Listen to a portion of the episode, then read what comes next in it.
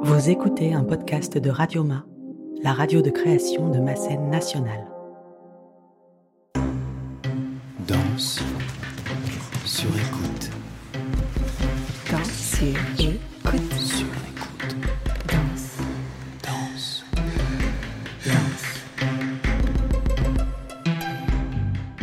Écoute, je dirais que sur cette photo, j'ai 5-6 ans, hein. peut-être. Pas plus. Et c'est devant chez mes parents, devant la porte d'entrée de chez mes parents. À Port-Saint-Louis-du-Rhône, dans le sud de la France, tout au bout de, de l'embouchure du Rhône, au bout du monde. Danse sur écoute. Clémence Galliard, Émilie Cornillot.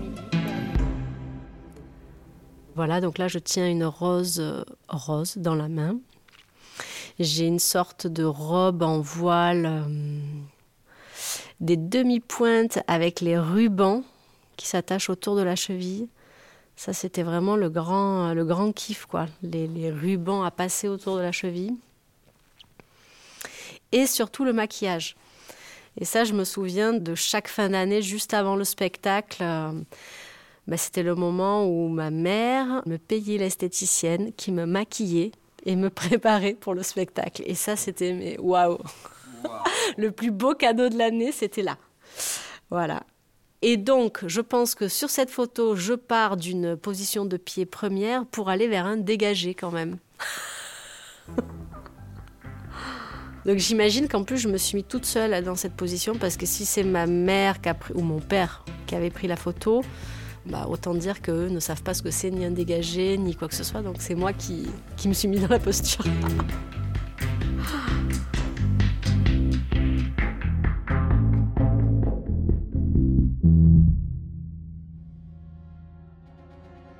Émilie est au centre du plateau. Elle est brune, longiligne, elle a les cheveux longs plaqués en arrière. Elle porte un pantalon bleu marine et un débardeur un peu jaune orangé. Un détail important, elle a un collier autour du cou, en argent, assez épais, et c'est assez rare en danse contemporaine, on porte peu de bijoux. J'ai une vision. Et je me détourne. Ça marque très fort la jonction entre sa tête et le reste de son corps. Ah bah justement, Je me tranche le cou. elle se tranche le cou. Trois tours de buste, elle indique des points dans l'espace. 1, 2, 3, 4, 5. C'est parti. Je regarde dans ma boule de cristal. La musique est de Louis Andriessen, un compositeur néerlandais minimaliste. J'ai de nouveau un évanouissement, un sursaut. Elle s'appelle De Stat, et d'ailleurs elle a donné son nom à la pièce qui s'appelle The State. Edmond Rousseau et Shlomi Tuizer, les chorégraphes, voulaient absolument donner corps à cette musique. Elle montre, elle fléchit, elle stoppe, on dirait qu'elle s'exaspère, elle pointe du doigt, et elle vacille en arrière. Je fais une prière.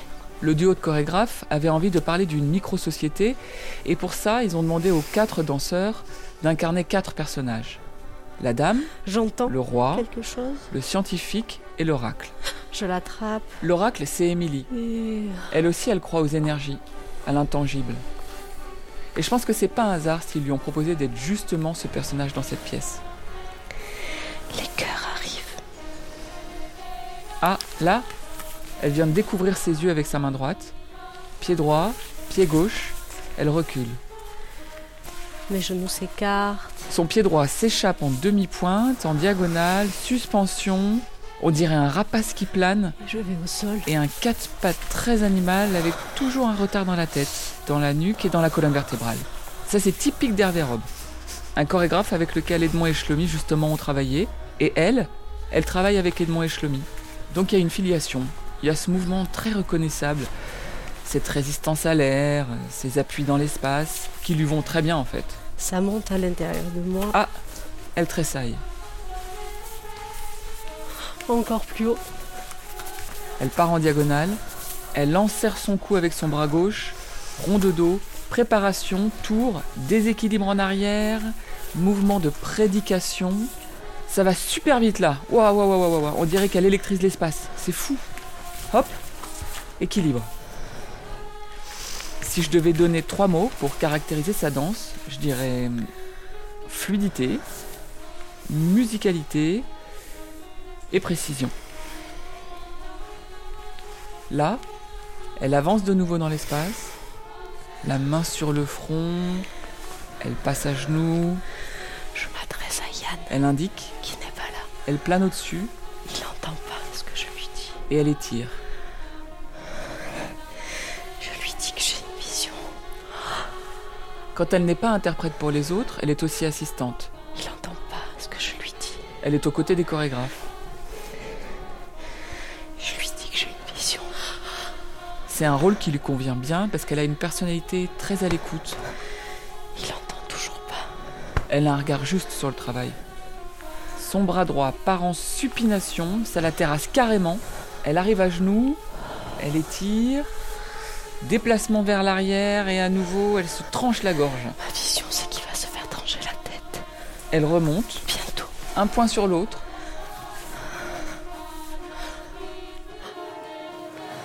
Elle indique du bout du doigt, mouvement arrêté et rewind.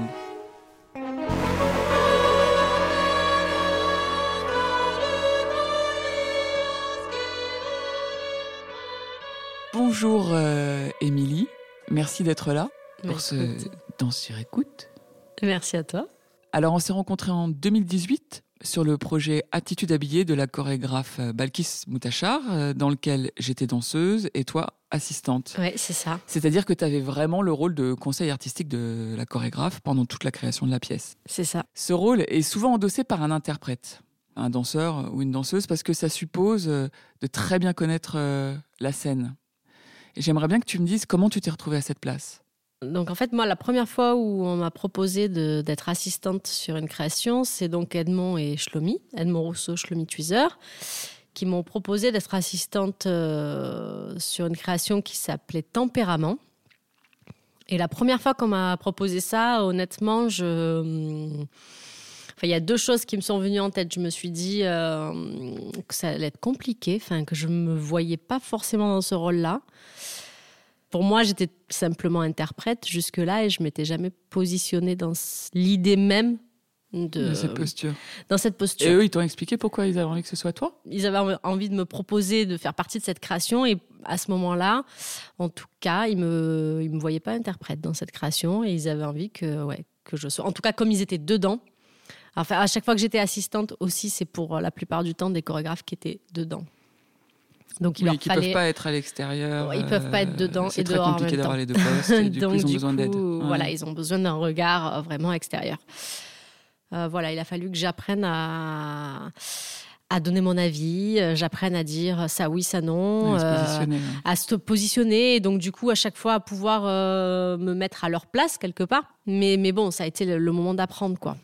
Est-ce qu'il y a une posture aujourd'hui que tu préfères entre interprète Si tu devais choisir entre être interprète ou assistante, ou l'alternance te convient? Non, l'alternance me convient, je crois. J'aime bien, euh, j'y trouve un certain intérêt dans les deux. Même en tant qu'enseignante aussi, j'aime enseigner. hein. Mais quand même, je- sur le rôle d'assistante, j'irai peut-être avec parcimonie. Et finalement, je suis plus nourrie et rechargée euh, à l'intérieur de moi quand je suis interprète. Et tu disais que tu enseignais aussi. Oui, oui, je l'ai toujours fait parce que j'ai commencé, je pense, euh, quand j'étais, on va dire, ado, avec plus l'idée d'être professeur de danse plutôt que d'être danseuse, en fait. Et c'est au fur et à mesure euh, de mon parcours euh, d'école que l'idée m'est venue d'être interprète. Enfin, je suis arrivée à concilier et à tisser les deux et à faire que l'enseignement et euh, être sur scène, en fait, c'est deux Ça choses qui se répondent, qui s'équilibrent et qui se nourrissent et qui se nourrissent. Après, l'enseignement tel que je le pratique aujourd'hui, c'est plus euh, un investissement, euh, une revendication un peu comme ça euh, par rapport à la danse à l'école. Hmm. Donc, c'est plus dans un rapport un peu acte social, peut-être. Hmm. Voilà, pour l'instant, je- je- je- c'est plus sur ça que je m'investis Hmm. en termes d'enseignement. Et là, tu te vois encore danser pendant des années, assister, enseigner ou euh, Écoute, euh, je me pose la question, tu vois, je me dis... T'as envie encore d'être au euh, plateau? J'ai encore envie. Du coup, je laisse aller les opportunités. Parce que bon, euh, j'ai pas l'énergie d'être dans une euh, dans une audace de, de chercher Moins qu'avant. Ouais, là j'ai pas le temps de ça ni l'énergie de ça. Donc je me dis euh, voilà, s'il y a des si les opportunités sont là et que que ça se fait, euh, oui, j'ai encore envie. J'ai encore envie, encore un petit peu quand même. Mais voilà, je sais pas pour combien de temps. Enfin, je me dis aussi qu'à tout moment ça peut s'arrêter. Et t'es contente de ton parcours? Oui, je suis contente de mon parcours. T'as pas de ouais. regrets J'ai pas de regrets. Non, j'ai pas de regrets. T'as des envies encore? T'as des choses que tu n'as pas faites que tu aimerais vraiment faire? Tu veux dire de travailler pour certaines personnes ou... Ou même, euh, même faire d'autres travaux éventuellement. Mais sinon, euh, est-ce que tu as encore des chorégraphes euh, effectivement que tu que envisages Bah oui, oui, oui, oui, oui, parce que je pas que mon parcours soit euh, si multiple que ça. Je veux dire, j'ai pas un parcours d'interprète euh, à mon sens. Hein. Euh, j'ai pas euh, un CV euh, qui se déroule par terre. hein. Donc euh, voilà, c'est sûr que j'aurais pourrais encore avoir certaines envies ou, ou rencontrer des familles, parce que c'est un peu ça aussi des fois le, le milieu de la danse, rencontrer d'autres familles. On va dire que j'ai peut-être fait un peu le tour de ma famille. Hmm. Mais bon, je, je garde un certain- une certaine distance en fait. J'aime bien me dire que je m'engage dans mon métier, je l'aime. euh, vraiment, je suis, je suis épanouie et en même temps, voilà. Et est-ce que tu sais pourquoi t'as pas un CV, comme tu dis, qui se déroule par terre ou je sais pas quoi, et que t'es pas allé euh, piocher à plein d'endroits différents? Bah, je pense que à la fois euh, j'ai été fidèle à une certaine famille, à la fois j'ai pas été dans une démarche de créer des opportunités et d'être ambitieuse à ce niveau-là. Mhm.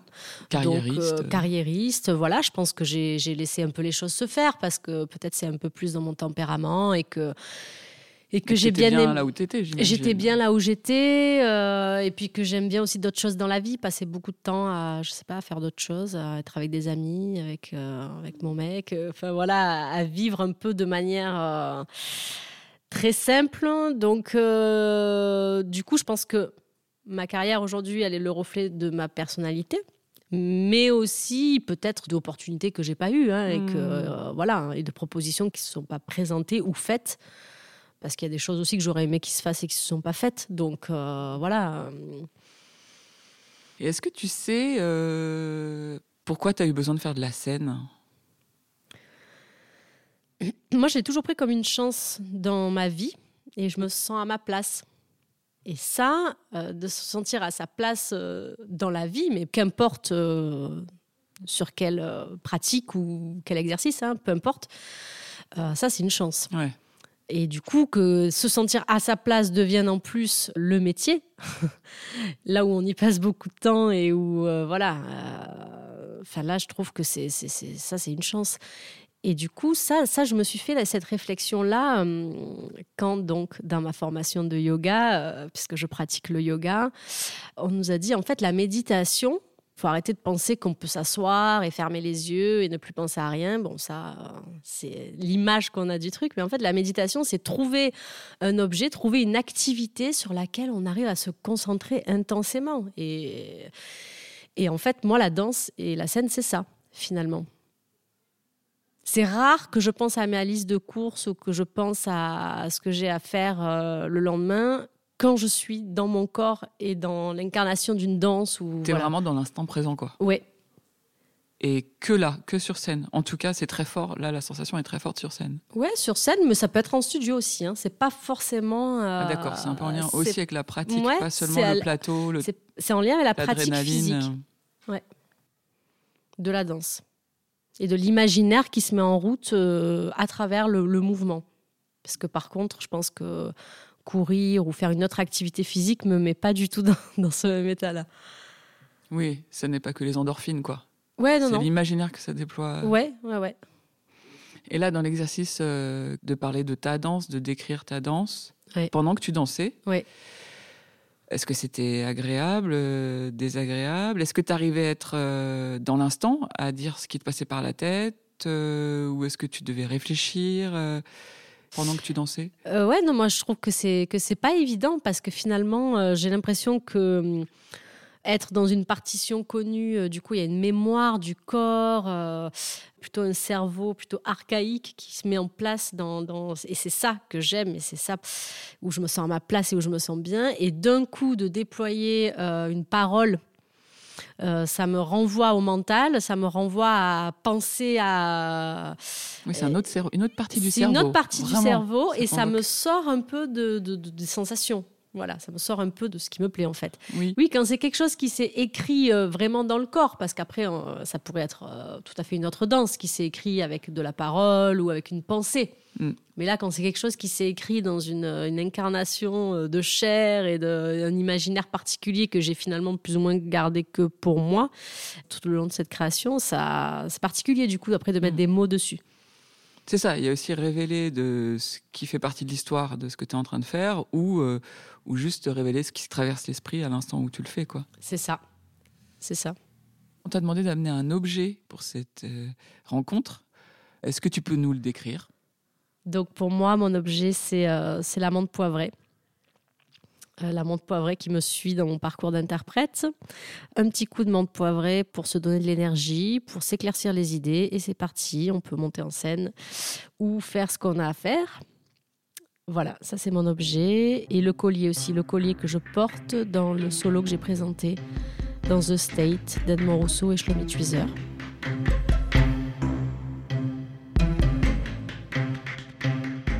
Merci à Émilie Cornillot. Danse sur écoute est un podcast de Clémence Galliard et Juliette Medevielle. À la technique, Jean-Philippe Burger et Basile Bocquer.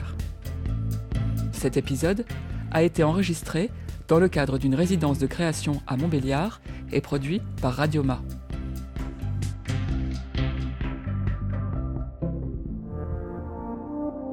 Retrouvez Radioma, la radio de création de ma scène nationale, sur radioma.eu.